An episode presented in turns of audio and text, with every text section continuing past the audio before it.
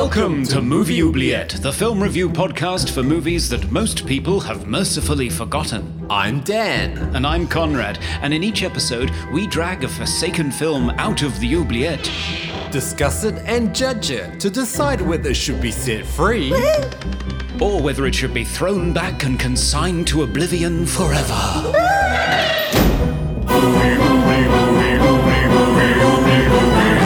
We review the films others tend to forget. Come with us and Greetings, listeners. I hope you have all had unpleasant dreams. You're listening to Movie Oubliette episode 115, the continental colliding podcast with me, Dan, gleefully chowing down on boxes of salmiakki in Melbourne, Australia. And me, Conrad, recovering from a double inoculation in Cambridge, UK. Oh, in this podcast, we pour over genre films, horror, sci fi, and fantasy because we all know when you're strapped for cash, you can always rely on your long lost great aunt who just happens to be a witch. Every time. Yes. Oh, we could do with some of that great aunt cash, couldn't we? Dan? Yeah. Mm, mm, mm. So double jabbed, Conrad. Two for one, was it? I know. I wasn't expecting it though. I just showed up for my COVID booster like Yes. a good boy. And uh, they said, yeah, we're doing flu shots as well today. Do you want that too in the other arm? And I thought, yeah, okay. so last night I couldn't sleep on either oh, side because I'm a side sleeper. Yeah. Oh, And- me too. Me too. It's not good. So I always start on one side and wake up on the other. So I don't know what happens during the night. But anyway, yeah. So I've got one arm that feels like somebody, like I've bumped into it. Okay, Yeah. At some point, it's got a bruise. But the COVID arm, that feels like I've been hit by a car. It's t- I can barely lift it. It's terrible. Wow. Wow. so you're still. Just your culinary experiments just are so inspiring. What what on earth is what was it salamiakki? Was that Salmiakki. the Well, it's, it's, not something I, I cook. This is actually a uh, traditional Finnish uh, confectionery. It's a type of licorice. Um, because I've got a friend uh, visiting at the moment with his wife, um, and he's he's come from Finland, all the way from Finland, and he knows that I love this stuff. I don't know what it is. Uh, there is a chemical compound in it that doesn't sound edible, uh, ammonium chloride. So I guess that's what I'm addicted to. but it's it's a very acquired taste of uh, licorice. Most people that have it, uh, it's it's just disgusting and salty and uh, very strong, kind of often likened to chewing on a, a tire. Um, it's uh, it's black and it's uh, I don't know I don't know I love it I love it. But he's given me boxes of the stuff, so I'm just um, yes, and like I said, gleefully chowing down. So you're well stocked now. This reminds me of whenever I used to visit friends in France, they would always beg me to take over a massive box of tea bags because at the time they just couldn't get decent tea anywhere. right? Yeah, some PG tips. Yes, or Yorkshire. Yorkshire tea was always popular. Yeah. Okay. Okay. so, uh, uh, uh, have we been popular in the last couple of weeks? Uh, what's in the mailbag today? Well, we have been. Yes, we've even gained ourselves a new patron. So, uh, welcome aboard, Miki. I hope I'm pronouncing that correctly. Um, Miki also separately sent us a message on our socials to say, I'm a huge fan of the pod. Thanks for providing top notch content. I love listening to your opinions and always funny commentary, along with insights I'm simply too lazy to find myself, and providing me with a wonderful list of movies to catch up on. So that's wonderful. Thank That's you. Great. Thank you. And welcome aboard. Yes, great to have you aboard. Can't wait to see your comments and suggestions for future films for us to cover. You started a great thread on Twitter, which is movie titles that are highly misleading, which has really taken off. People have loved commenting on this. You suggested Ghost Dog Way of the Samurai. Which I haven't seen, but am I right in thinking it's about sort of, you know, urban crime? no, not really. It's a, it's. A, I think it's a Jim Jarmusch movie. Uh, it's a. I guess I don't know. It's just an an, an odd movie to really describe, but there's not a lot of martial arts in it, and there's definitely no ghosts or dogs. So uh, very misleading. Very misleading. Uh, Phil suggested Freddy got fingered. oh, Well, I don't know whether that's that misleading. That movie is. I, I, well, I don't. I don't think he does, though, does he? Well, no, no. Um, I mean, that movie's just all sorts of wrong, though. I've never seen it, to be honest. Uh, good old Serge of Cold Crash Pictures said Jurassic Park movie is filled with Cretaceous dinosaurs. Yeah, I mean, a- as someone that was a huge dinosaur fan as a kid, yeah, that confused me as well. Yeah. There's a Jurassic Park exhibition in London at the moment that I'm really tempted to go and see. Okay. Big robots. Uh, Phantom Kitten said, I know somebody who'd gotten American Beauty and American Psycho mixed up, and another person who mixed up It Comes at Night and The Night Comes for Us. Suffice to say, they had interesting experiences. Wow. yes. Very quite different movies. Very different. And finally, Isaac, our regular guest and social media guru, said, Good times, which it most definitely isn't, unless you enjoy anxiety. Yeah. Um, yeah. Yep.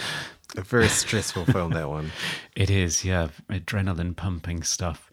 Uh, favorite witchy film? Our new patron Miki said, The Craft, a thousand percent, which Yes. I think a lot of people from the 90s would agree with. Fairuza Balk does rule in that movie. I mean, anyone that grew up as, as a teenager in the 90s, yeah, for sure. Yeah.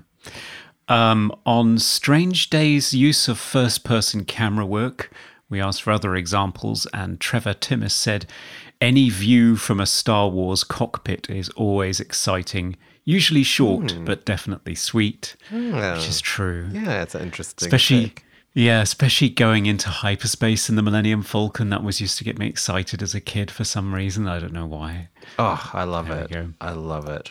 The, when the, the lines Yeah. of the stars, oh, it's great. Yeah, so exciting.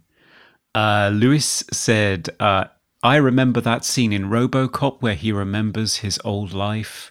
That is a very poignant one. Mm, that's true. Yes, that's a good one. Yeah, that is a very good one.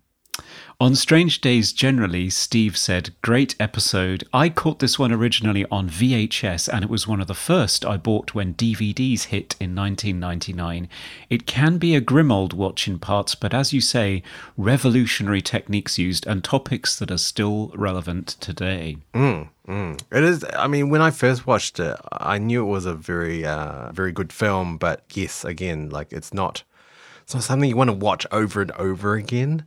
Uh, I, I felt the same for the talented Mr. Ripley. I know it's a great film, but I just felt very icky at the end of that. I just felt very sad for him, but then I probably identify with Tom just a little Yeah. bit too much. Yeah. And of course, our final word goes to Serge of uh-huh. Cold Crash Pictures. Hello, Serge.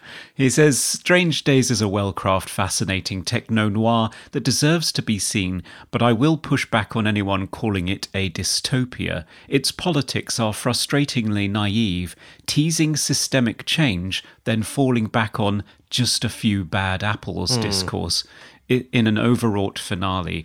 I'm still sad it's so hard to track down, though. The world is so well established that I almost don't mind that the plot doesn't kick in for 56 minutes. Yeah, yeah. Which We talked. We talked true. about that. Yes, yes. We did. Yeah, it's a very good point about the politics. It does fall back on that. Oh, it's just a few officers, and the big.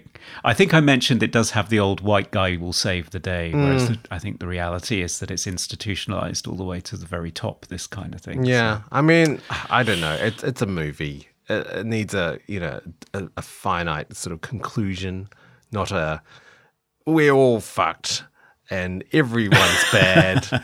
Let's just continue with the world, I guess. not very happy. Let's let's just dance to Skunk Anansie. Yeah. But yes, as always, we love hearing from you. Please do get in touch through our socials or via email. Yes, yes, movie.oubliette at gmail.com. Uh, Conrad, so uh, what will we be doing today? Oh, well, I don't know. I think you ought to amble on over to that oubliette and find Oh, out. yes.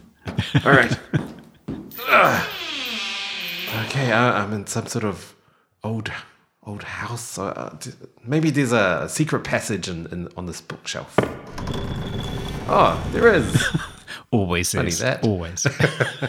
it's going to go down to the basement. There's candles, swan statues. Oh, and there's the movie. Okay. Perfect. All right, coming back. Great! Just grab a tool and start banging. I am back. You didn't feel the urge to cackle evilly while you were down there? No. Uh, No, I, d- I'm not- I don't think I'm the master of the dark, but um, so, what do you have for us then, Dan? well, today this is actually a patron's choice chosen by one of our dear patrons, a wicked person. It was spun on the oubliette roulette, and this one uh, came up on top. It's Elvira, Mistress of the Dark. Ooh. It's a 1988 horror comedy film directed by James Signorelli, uh, written by Sam Egan, John Paragon, and Cassandra Peterson. It stars uh, Cassandra Peterson as the iconic Elvira, uh, Edie McClurg, Daniel Greene, Susan Kellermann, Kris Kamm, Ira Heiden, and Kurt Fuller. Ooh. And what happens? Well, Elvira, Mistress of the Dark, a popular horror movie TV hostess, loses her job but is offered her dream job of playing Vegas with a catch. She needs to cough up 50 G's. Coincidentally, her great aunt passes away, leaving Elvira a substantial portion of her inheritance. She must now travel to wholesome, untainted Massachusetts to claim her riches, but will the townsfolk take kindly to her gothic one liners, or will she be burnt at the stake? Also, she has to face off with her demonic fire breathing uncle while falling in love magic potion mishaps, and swatting away horny teenage boys. Sounds like a movie macabre kind of adventure. Oh, yes, it does indeed. well, this is going to be fascinating, can't wait. Yes, after the break.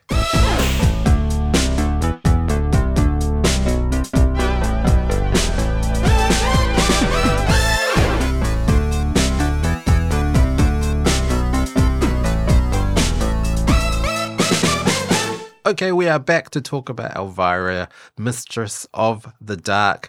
As a non American, I had no idea who Elvira was. Well, I, I had, a, I had a, a little bit of an idea. I, I know she was a hostess of this horror show where she would introduce horror movies. And I think I've seen her cameo or her show show up in horror movies. Hmm. But yeah, n- not a clue about her sort of reputation or where she came from or anything about her as a persona. How about you, Conrad? No, complete Elvira virgin here. And I'd go even further to say just the concept of a late night horror movie host just does not exist here in the UK. Yeah, same. So the format, who she is, what her shtick is, what her persona is, all of it a complete mystery to me. So this is great in terms of a cultural experience. Hmm. And I mean, I guess people in the US might think, why are you doing this movie? You know, everybody knows Elvira, but We don't.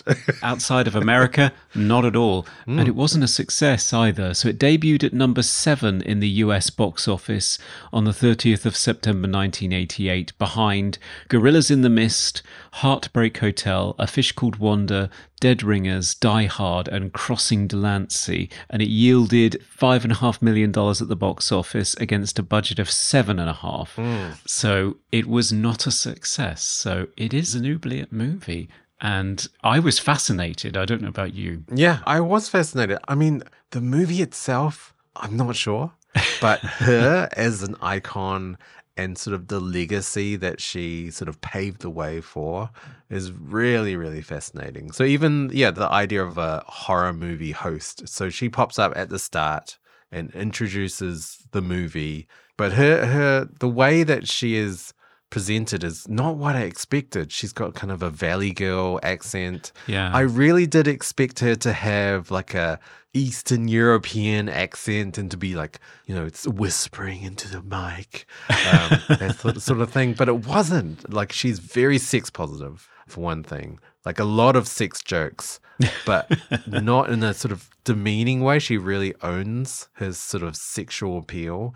And yeah, the Valley Girl accent, I guess, appealing to, because this came out, her show came out, it was 83, 84. Yeah. So her, her show El- Elvira's movie Macabre, hmm. and so I guess, yeah, appealing to the younger audience. You know, the kids don't want to see someone that, you know, represents old horror, 50s horror. They want to see something modernized. Even though all the movies she's presenting, they are all old horror, B grade, a lot of low budget stuff. Yeah. So, yeah, I was surprised by. I kind of had expectations and she kind of broke all my expectations. Yeah, she did. She's disarming, she's self deprecating, funny Valley girl. She's not stupid. Uh, she's whip smart and funny, but also completely aware of the effect that she has on men, particularly. So I did want to talk about like the Elvira character and, and sort of where it sort of stemmed from as well. So uh, there's a really good um, video essay on YouTube by History Tea Time with Lindsay Holiday. Um, and she compares three very iconic characters. We've got Morticia Addams, Vampira, and Elvira.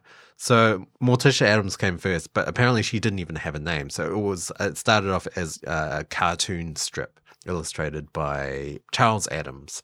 And then the actress Myla, My, Maila Nurmi dressed up like Morticia Addams at a Halloween party and was seen by a, a studio executive or something, and then gave her a show. So she became Vampira in the Vampira's show. Hmm. Similar, but she's kind of got a mid Atlantic accent. She's seductive, but kind of sarcastic at the same time. But, you know, this is the 50s, 1954, um, and her show only ran for like one year, I think. Right. Because she got embroiled in some sort of scandal with um, James Dean when he died. Oh. Apparently, the media claimed that she was a witch or she used black magic or something. It was it was just ridiculous. I mean, uh, her show Vampira um, was the first horror hostess show. So I mean, I guess she got a lot of hate um, supporting all these gruesome movies. Apparently, she also slept with Orson Welles Oh, my. which is really interesting. But yeah, her show got canned. Um, I think she cameos in an Ed Wood movie, Plan 9 from Outer Space, Yes. and Vampira as well. Yeah, I've seen that. And then Addams Family came out, the adaptation, TV adaptation, which clearly was influenced by Vampira. Um, and then in the 80s, 1981, Maila Nurmi was approached to revive her character by executives, but she wanted to be a executive producer, not to actually be Vampira again. But then creative differences, and then she left the project, and they got Cassandra Peterson to be a new Vampira, uh, renamed Elvira uh, in the movie Macabre. And then, of course, Maila Nurmi tried to sue them for stealing her character, which is very different. I, I would say it's very different. Like, I do feel like Elvira is a completely modernized version. Yeah. I mean, she kind of dresses the same, but not really. I mean, she's got the 80s like bracelets with the studs. She does look much mm. more punk rock and less Transylvania, like Eastern European. Yeah. And then the Addams Family movies in the 90s were obviously again influenced by Elvira and Vampira. Yeah. And it's kind of moved on from there. I, I feel like a lot of Helena Bonham Carter's characters seem very similar as well in, in all the Tim Burton movies. So I don't know. It's pretty amazing to see how it's uh, evolved over time. Yeah, I wonder how much of it is the root of goth girl as a phenomenon generally, or hmm. it feels like it could be. It's certainly a very important strand of the development of that whole niche. yeah and and for like in terms of female empowerment like all of these characters are very strong and they're not hmm. waiting for a man to save the day I mean, in that respect, some of the comedy is challenging retrospectively. I was talking to Melinda of Retroblasting the other day mm-hmm. because she'd just seen it and she wasn't sure how she felt about this movie. And I can understand why, because Elvira is molested at least five times during this movie. no i know She seems to move through a world that's inhabited by a lot of men that just assume because of the way she presents herself that she is instantly sexually available to anyone. Hmm. And although she makes lewd jokes and occasionally says things like, you know, I never turn down a stranger for that matter, mm-hmm. she's not mm-hmm. actually presented as particularly promiscuous or hmm. sexually available. In fact, the whole movie is centered around this typical romantic arc of her falling in love with this really sweet, naive guy in this small town that she gets a crush on, mm-hmm. played by Daniel Greene. Yeah, yeah, yeah. I mean, she did describe in in the making of that sh- they were looking for the equivalent of a blonde bimbo as the male love uh-huh. interest, and he really is. He is very, very innocent and naive. He does not get any of her sex jokes at all. No, it just completely flies over his head. But yeah, he is the equivalent of that. He's just like a big. He looks like a pro wrestler. He is huge but he doesn't act like a pro wrestler. He just acts like a really innocent, like small town cinema owner. It's quite a sort of switch up in terms of gender roles, I guess. Yeah, he's a really sweet guy. And yeah, she's the lady from the big city who's a little bit more streetwise. Mm. Just wonderful moments like where she's making crude jokes at him and then stands there with her eyes closed and her lips pursed. Yeah. And you just hear the car door clunk behind her as he Yeah. as he drives off because he's just completely missed Yeah, the cues yeah. that she wants him to kiss her.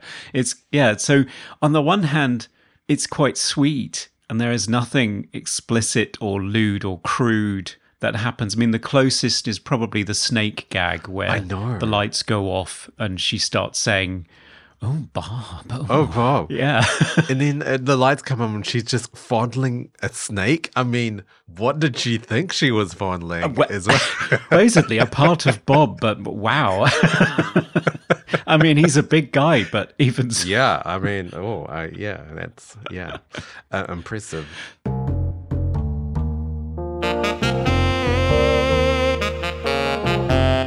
I felt at odds in this movie. Like, I do appreciate, you know, female empowerment. Like, she's always in control. She never mm. lets any man walk all over her. She never gives in to any advances that she doesn't want.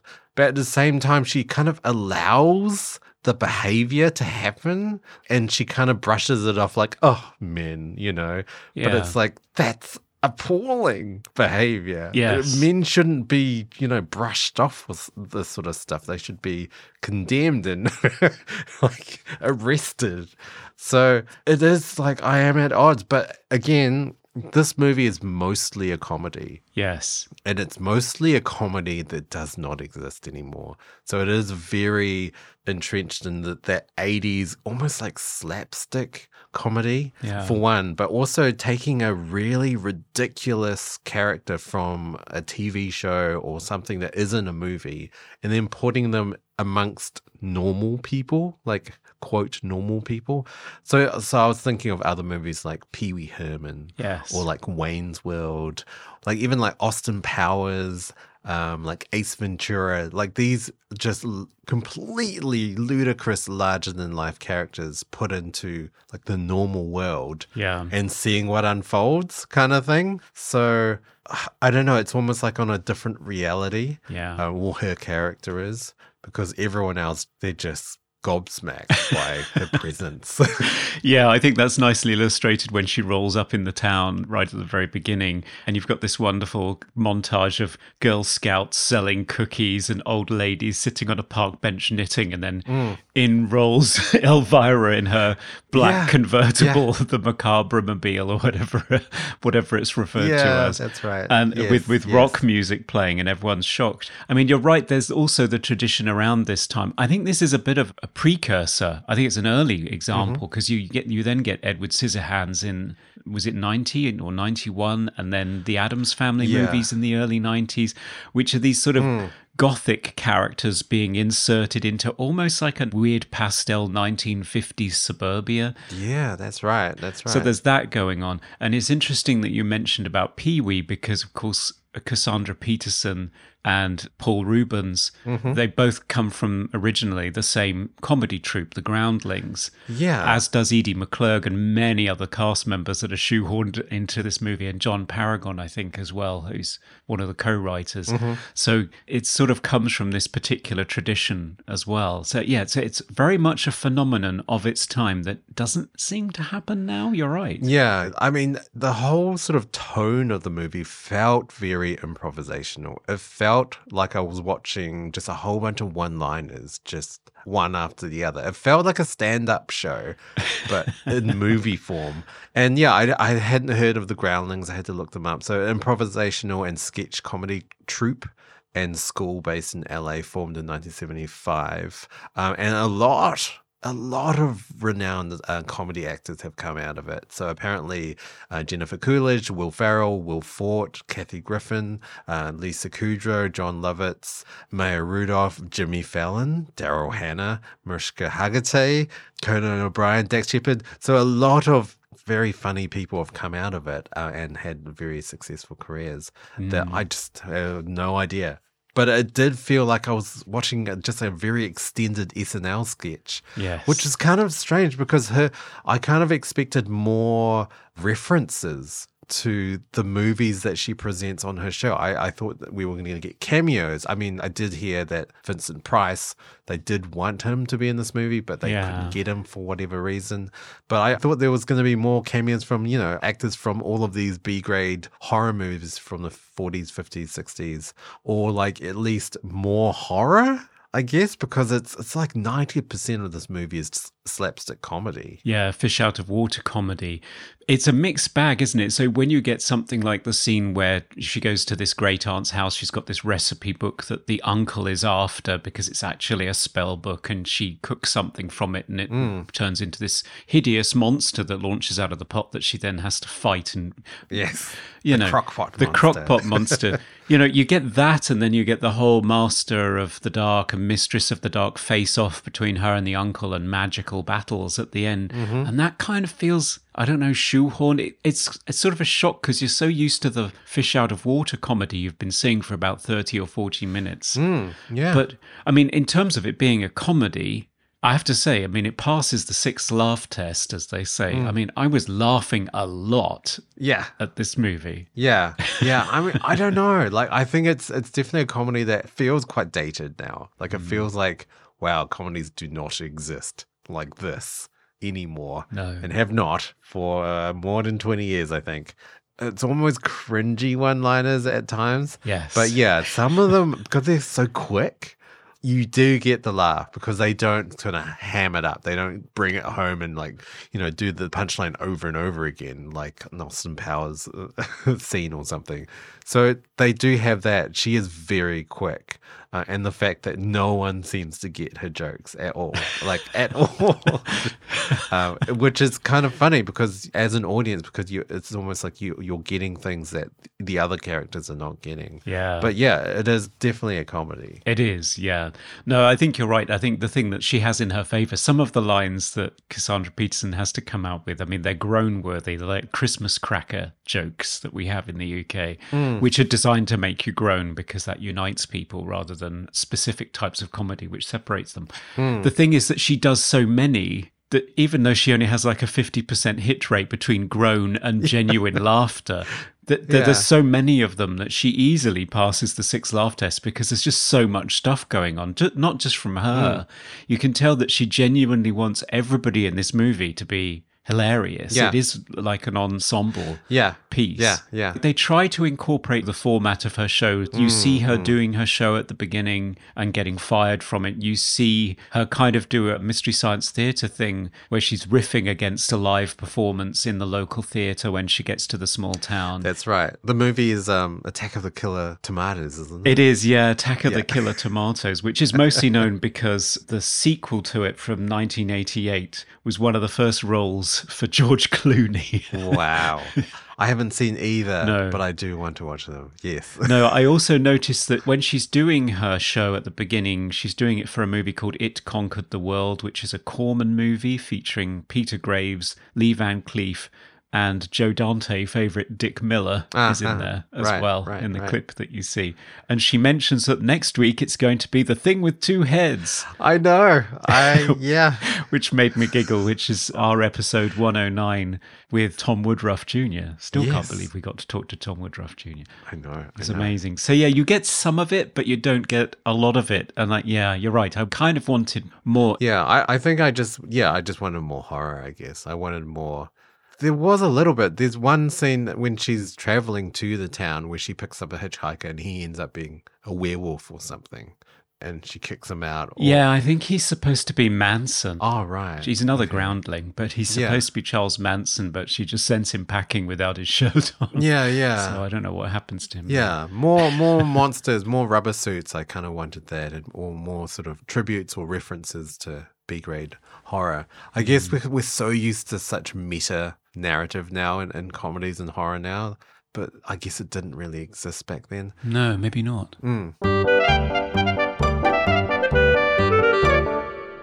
There's a few things I wasn't sure about with this movie. So the message, like sort of moral of the story at the end, it is about uniqueness, right? It's about being yourself. If you're weird or disenfranchised uh, in some respect, owning that and and being proud of that, like what she is as Elvira. But I feel like none of the characters did that. Like they weren't really that unique or different. I guess what that girl was a little bit. Yeah. She wanted to wear makeup and, and do her hair. Yeah, Robin wanted to express herself with her own personal image, which she finally got to do when she went to the theatre show. Yeah, but you're right, there's not a huge amount of it. I mean, the teenage element is something that was foisted upon them mm. by the studio, NBC, who said that unless you have teenagers in the movie, no teenagers will watch the movie. Yeah. Which makes no sense at all, as Cassandra Peterson points out in the making of. Yeah, yeah. So they shoehorned these three kids in, one of whom is Ira Heiden, who I mostly know as Will, the Wizard Master from Nightmare on Elm Street 3. Mm-hmm. So it's nice mm-hmm. to see him in another movie. Yes. Yeah, they have this whole thing where she's basically this brazen character that just dresses how she wants and is very mm. sex positive and outgoing and gothic and edgy. Mm. And she shows up in this ultra conservative town where everybody is horrified and the, the kids are sort of trapped in the 1950s. Like at one point, Robin says something like, Oh, yes, it is getting awfully late. And I thought, What kid said this in 1988? You're joking.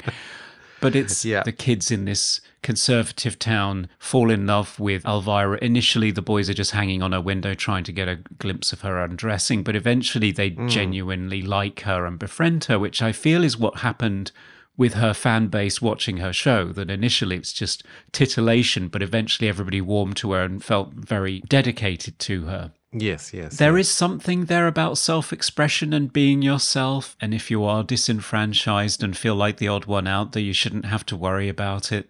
I think she was supposed to deliver a speech at the end about friendship and sticking together. Hmm. There's this whole thing where the kids are threatened that if they associate with her or go to her show, that they'll be expelled. And they all realize that if they all go, there's no way they can expel all of them. So there's something about unity and hmm, protest in there. And the town also realizes that even though she looks a particular way, that doesn't necessarily mean that she's bad. And actually, the guy that was in the town the whole time was worse. So they apologize to her. But I'm not quite sure how they come to that realization.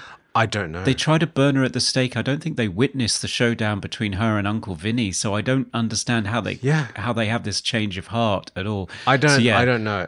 It's bizarre. yeah, so there's two things that are leveled at the movie. One is the characters aren't developed, which is Cassandra Peterson says, well, that's just because there's too many. They gave us too many. They forced us to have these kids and we couldn't do anything with them in the time available.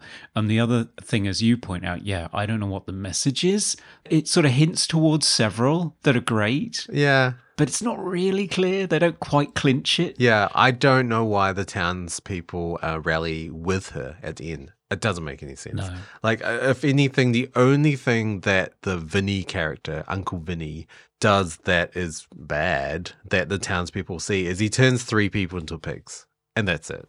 Um, so I guess those three people just told everyone else, like, oh, this guy, not good. But Elvira, good. But I don't know. It, it just seems very strange because everyone's kind of running around because it's raining or something in that sort of climactic scene. I'm not. I'm not sure.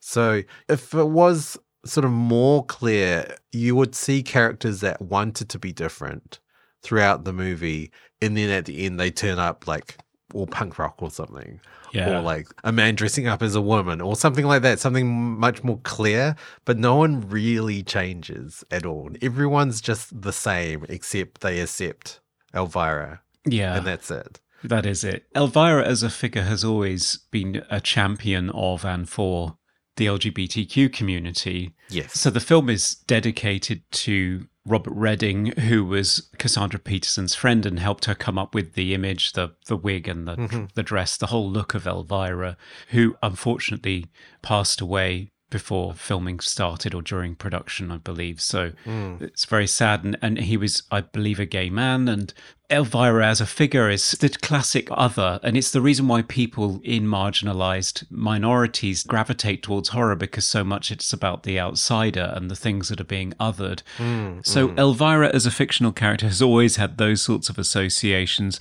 And of course, recently Cassandra Peterson has revealed that she's a member of the LGBTQ community herself, mm. that she's been in a relationship with a woman for 20 years now. Yes. So there's that sort of hanging around the fringes of it Mm. and this general sense of sex positivity and being yourself and being true to people and not making assumptions about people maybe there's just sort of a general air of it but it's not terribly specific Do you think it was purely the time? You know, you couldn't be outwardly gay in mm. 1988. I don't know. It could have been the time when it came out. I did want to ask, like, so Robert Redding, um, her friend and um, co-creator of the Elvira character, was that a reference to the Bob character? His name is Bob Redding. yeah it is. the it's a tribute to him the name bob redding yeah Ah, right. and the yes. film is yeah as i say dedicated to him at the end as well Yeah, going back to her appearance, like I, I feel like wow, she must have been quite influential in terms of like the drag Mm. community and and trans culture. Like the way she dresses just feels very drag. Yeah. uh, her makeup is like over the top, crazy, like a huge um fake eyelashes and eye makeup, and her hair is massive, and her dress is just over the top. So yeah, must have been very influential for um, the drag community. I'm sure, yeah. I mean, it's such a camp look. I mean, I had this whole conversation with some of my female friends after watching it, just sending gifs of her in this outfit, jumping up and down, saying, I'm sorry, my complete ignorance. How does the whole bra situation work here? Because.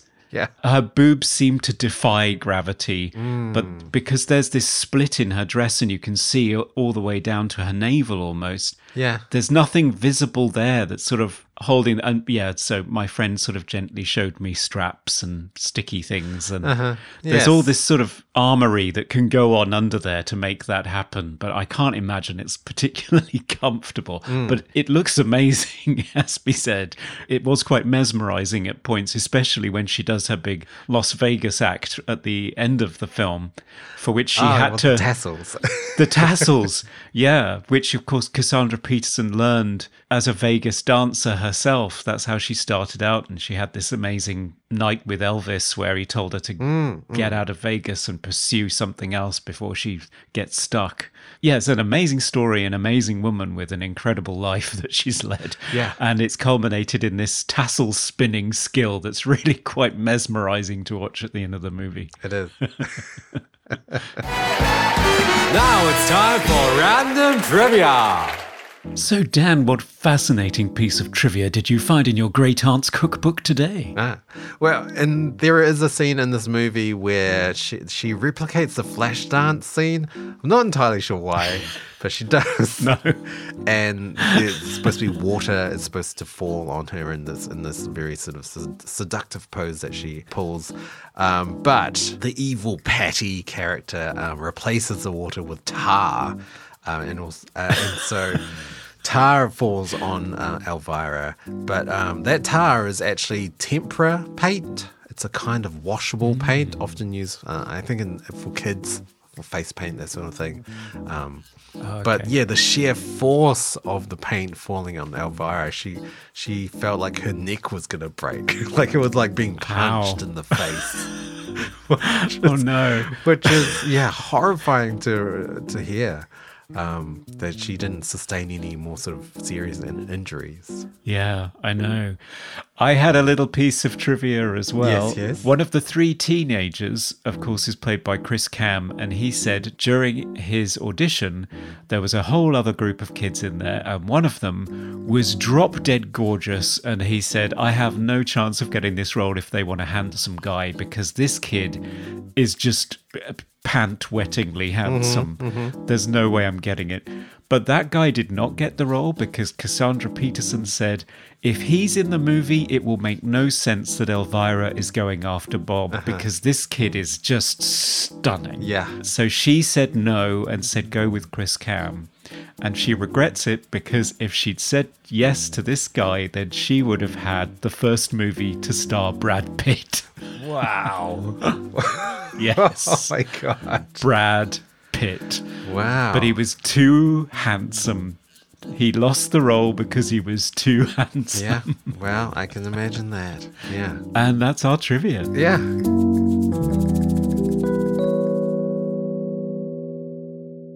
Going back to sort of what she sort of personifies in, in terms of her character being very resilient, someone that's yeah, an outsider that is embracing who she is. I think it does stem back to when she was a baby. She actually had a terrible accident with a pot of boiling water where she was only 18 months old and something happened. She spilled all this boiling water all over her.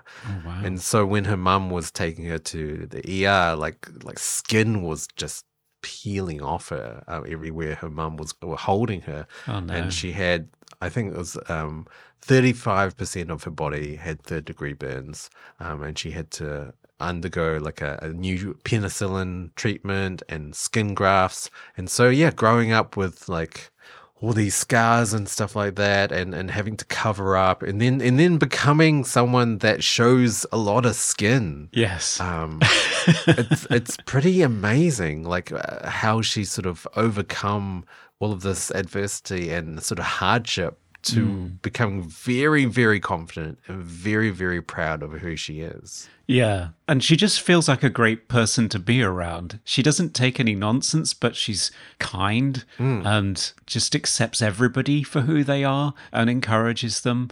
And yeah, she can take care of herself. I mean, all these times where she's attacked by men, hmm. she gets rid of them. I mean, she always sends them packing. Sometimes she needs help, like Bob has to intervene in the bowling alley when two men are.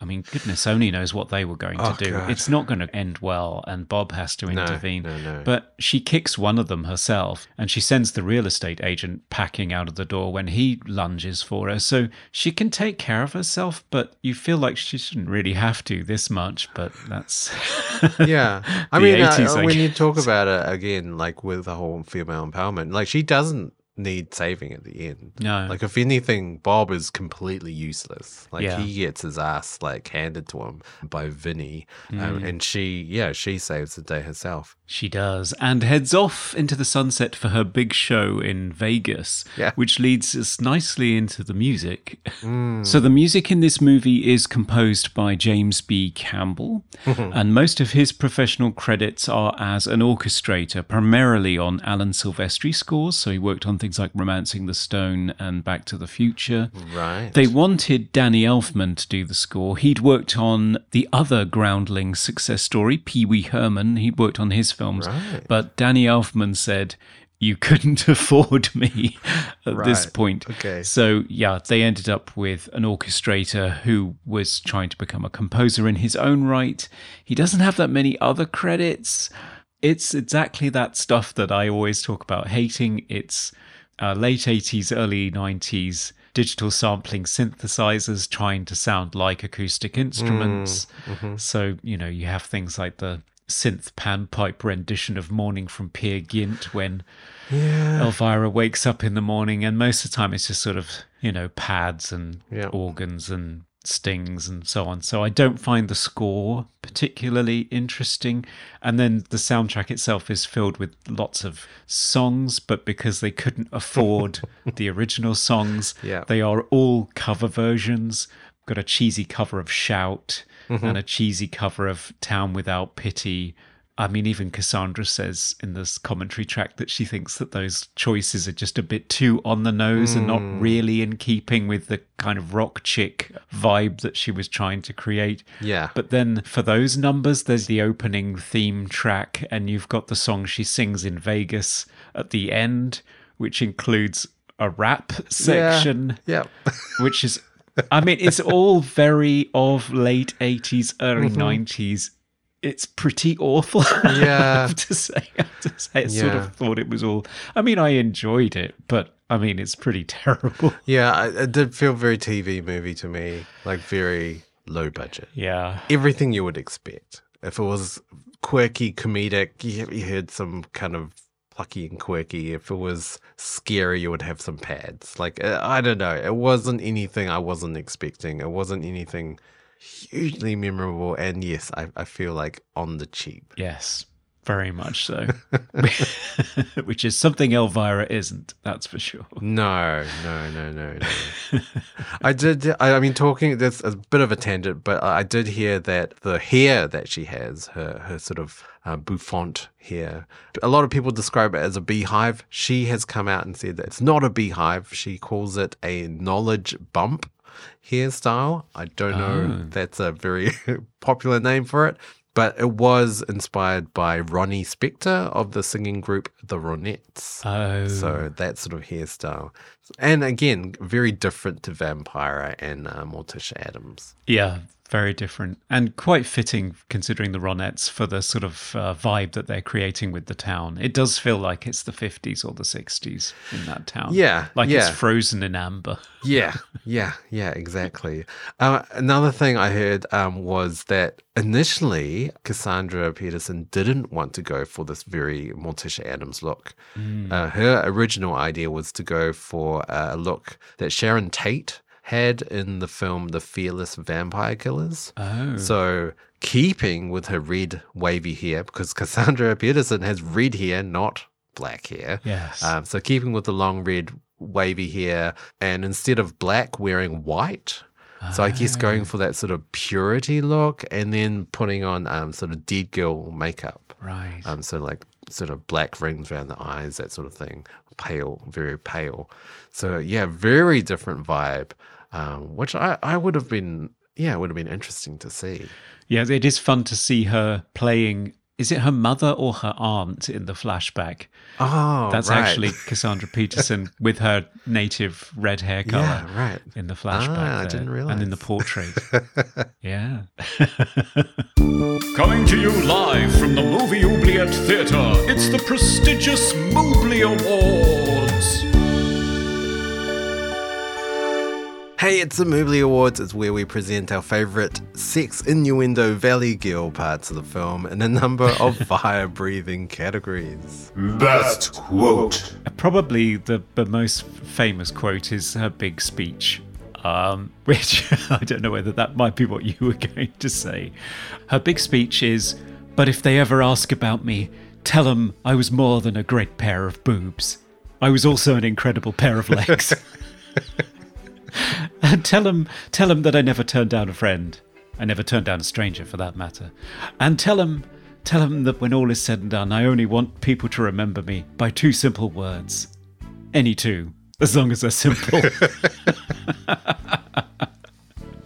Which it's a wonderful quote, and apparently Cassandra Peterson had to do it on her first day, so she was terrified, mm. but she does a great job of it. So well done to her. Um, but my actual favorite quote is one that she says right at the beginning when she gets fired because the new station owner, you know, he wants her to sleep with him and she doesn't. And she says, I'll never work for that sleazeball again. I'll just have to find myself a new sleazeball. so there's just this this admission that Hollywood is just full of of sleazeballs.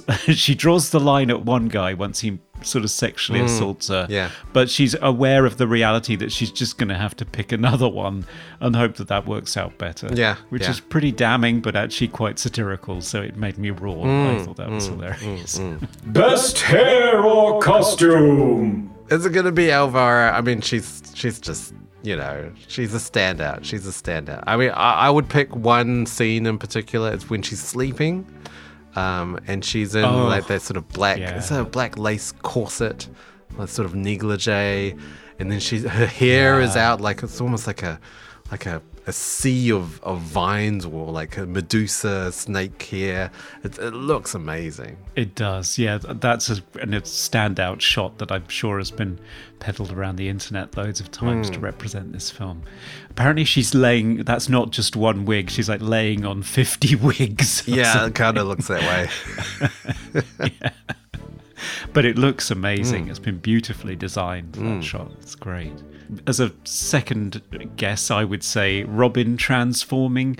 So I just love that after being chastened by her grandparents, I think they are for wearing a dab of makeup on her face, when she finally gets to unleash herself uh, with Elvira's uh, influence, she transforms and she just has this mass of permed hair cascading down one side of her face. It's so 80s. And then these bangs for a fringe and a, a purple sweater with a lacy doily collar mm. and frilly ankle socks with blue bows on them. yeah. So it's kind of this mix of 80s Cyndi Lauper explosion and like cute 50s because she's not quite got the, you know, the access to the clothes that she mm-hmm. needs, or it's a sort of mix of the two. Anyway, she looks hilarious. Yeah. Most 80s moment. I was going to say turning a slim premise into a movie because this this only seemed to happen around this time, late 80s, early 90s. I think she's groundbreaking, but I uh-huh. was looking at all the things where a TV show was turned into a movie around this period, and most of the time it's taking a beloved 50s or 60s TV show and turning it into a, a, a modern movie to get the, the adults' nostalgia and the kids seeing hmm. something reinvented in a different way. So, you know, the Addams family and The Fugitive, the Beverly Hills Billies, the Brady Bunch movie, loads of them. Mm-hmm, mm-hmm. But this whole thing of taking an, an SNL sketch like Wayne's World or the Coneheads or Kids in the Hall taking a sketch comedy and turning it into a narrative film.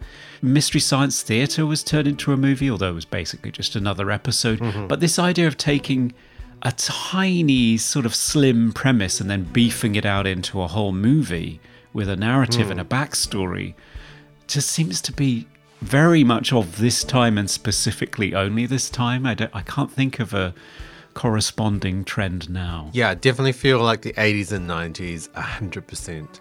Uh, well, I mean, my 80s nomination for this movie uh, would be, uh, you mentioned it, the rap at the end, uh, because everyone yes. and their dog was inserting raps Oh, yeah. to music. And they really shouldn't have. Favorite scene? I'll have to go with what I wanted this movie to be more of, which is obviously the last act, the third act with the. I mean, the witch burning. I feel I felt like that escalated very quickly. Like it went from just being annoyed at this person to let's burn her at the stake. I mean, I'm not sure how that correlates, but anyway, I did like it. I mean, after the witch burning, with with Vinny going full demon and breathing fire and doing all sorts of things I didn't know he could do. Uh, yeah, I wanted more of that. I mean, it was really cheesy and ridiculous with a sort of Disney esque animation going on. Like, Yeah, I, yeah. Um, but I, I don't know. I loved it. It was B grade and ludicrous and yeah, hand severing. That's good. yeah, definitely wanted more of the magic and the silly monsters. My personal favorite is the crockpot monster scene. Uh-huh. There's a section in the middle where it, it looks like it'll turn into a goofy, practical, magical style adventure with weird monsters, and i instead it's it just reverts back to the fish out of water drama slash comedy hmm. again. But I loved the crockpot monster scene. I thought it was really fun and inventive and uh, genuinely surprising. Yeah. Most cliche moment. Uh, well, we've talked about it before. The orphaned child is the magical chosen one. You're a witch, Elvira. Yeah. But, uh, I mean, kudos to putting putting makeup on that baby. Yeah. Oh, yes. I know. I mean, ridiculous. Yes. I just roared with laughter at that just because just because of the stunned look on the baby's face. But yes, it's um it's definitely a cliche that the orphan child that doesn't know much about their parents finds out this whole backstory and they end up being the chosen one with witches and powers beyond their wildest dreams. Yeah. It's more of a fantasy cliche than horror. I. Yeah, yeah, yeah. That's true. That's true. Um, uh, cliche for me. I mean, I guess the hidden bookshelf with the demonic basement with candles and altar and all sorts of things going on. Um, but also, like, this is more of a, I, I guess, a comedy cliche when she does the makeover on the dog. And it's like, oh, it's going to be punky, isn't it? and sure enough, a punky dog with a pink mohawk and studs and all sorts of things going on. Best special effect. Yep, it's the crockpot monster. I mean, it's amazing. Yeah. It's got arms, it's got a, uh, a mouth. It, it looks like it's made out of vegetables or something. Yeah. It's such a great effect uh, done by Steve Laporte, Laporta. Mm. And apparently he did all the effects and he had like pretty much free reign to do whatever he wanted, which is amazing. Yeah. There are some details in there I really love. One of them is the articulated arms that the monster Mm, yeah. has and how they managed to get shots where like when they first push the lid back on it, its arms seem to reflexively switch round to trying to grab the lid to push it off Yeah, again. yeah, and you think, yeah. wow, that must have been really hard to coordinate, Hmm. but it works perfectly. And then when they they go to tip it into the sink, it seems to go on forever when they're pouring it out. Like this whole long thing comes out of this pot that's like yeah, it's like a, eight inches it's tall. like a It's Mary like- Poppins trick. Favorite sound effect. My favorite sound effect comes from the moment in the film when Elvira washes the windscreen of her convertible car. yes. and ends up rhythmically pushing her ample breasts up against the glass. And there is this wonderful squeaking noise that is obviously her wiping the window, mm, mm. but just mentally you sort of transfer it to her breasts sort of straining against the, the Yeah. window and just i was killing myself laughing Most funniest moment. I've mentioned it already. It, the thing that made me laugh the loudest and the most was just suddenly cutting to uh, a baby with Elvira makeup on. Yeah, the funniest for me, uh, I think it's. It, I mean, it's such a cliche scene, and and it's it's in a lot of movies, but the the sex potion scene. Uh, that she, the casserole that she delivers to the Fallwell Morality Club annual picnic, um, and they all eat the food, and then there's the potion that's in it that makes everyone just a little bit randy, I guess. Um, and Yeah. most of the people yeah, a bit elderly. Um, so it just makes it even funnier. But I mean, it, it is such a cliche scene. You, you see it in a lot of movies. It's normally the, the drug that's been spiked in the food or the, or the drink or whatever. But um, Yeah. in this case, it's a it's a magical potion. Uh, I do like it though because Edith McClurg is such a hateable character in this movie. She's so by the book. She's so untainted. Uh, and then when she takes the potion, it's all it, everything uh, is on the table. And uh, Oh, yeah. in that scene where she says to the guy, "There's a guy laying on the ground," and she says, uh, "Excuse me, is this seat taken?" And proceeds to like, lift up her dress and sit on the guy. And I was not expecting that. So yeah, roaring with laughter. Okay. And that's our Mooblies. Yes. Hi, I'm Zoe Wells from Film Joy, and you're listening to Movie Oubliette.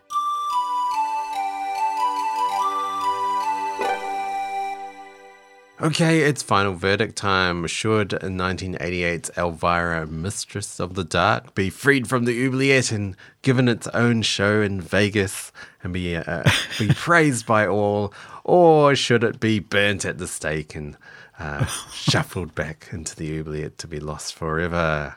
Conrad, it's the first watch for both of us. Uh, what's your final take on this? Yeah, it's an odd one, isn't it? Because we've talked about the various problems with it. I think it's overlong. The director talks about that, that he thinks that there's probably a really funny 80 minute movie in this 95 minute mm, movie. yeah.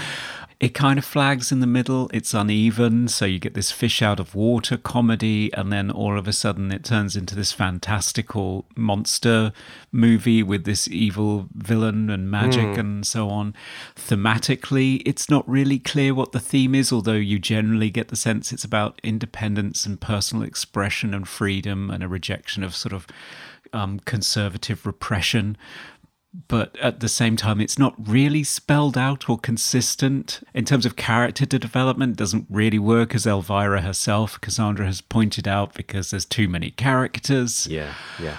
but it's well shot and it's hilariously funny. I was never bored. I never turned against it. I never hated it. And mainly that's down to Cassandra Peterson and the persona of Elvira, who I'd never experienced before. But in terms of a showcase for her and for breathing life and putting flesh on this this character, I think it's wonderful and, and quite a nice thing to discover because as we've said during the Mooblies, it's sort of it's a type of comedy that just it doesn't exist anymore. Mm. So to find one that's as well executed as this and as well meaning and as joyful as this from 1988 that you haven't seen and have no experience of was really quite a joy for me. So I, I would say, I mean, it's not a great piece of filmmaking, but I would say yes. I would, I would say yeah, go for it, watch it. If you fancy a ridiculous, wacky, sex positive comedy with a strong female central character that'll have you rolling on the floor laughing, go for it. This is your movie. Hmm,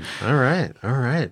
Uh, I don't know whether I enjoyed the comedy in this movie. I think it, it is very much before my time. It is a yeah, like you said, a, a comedy that does not exist anymore.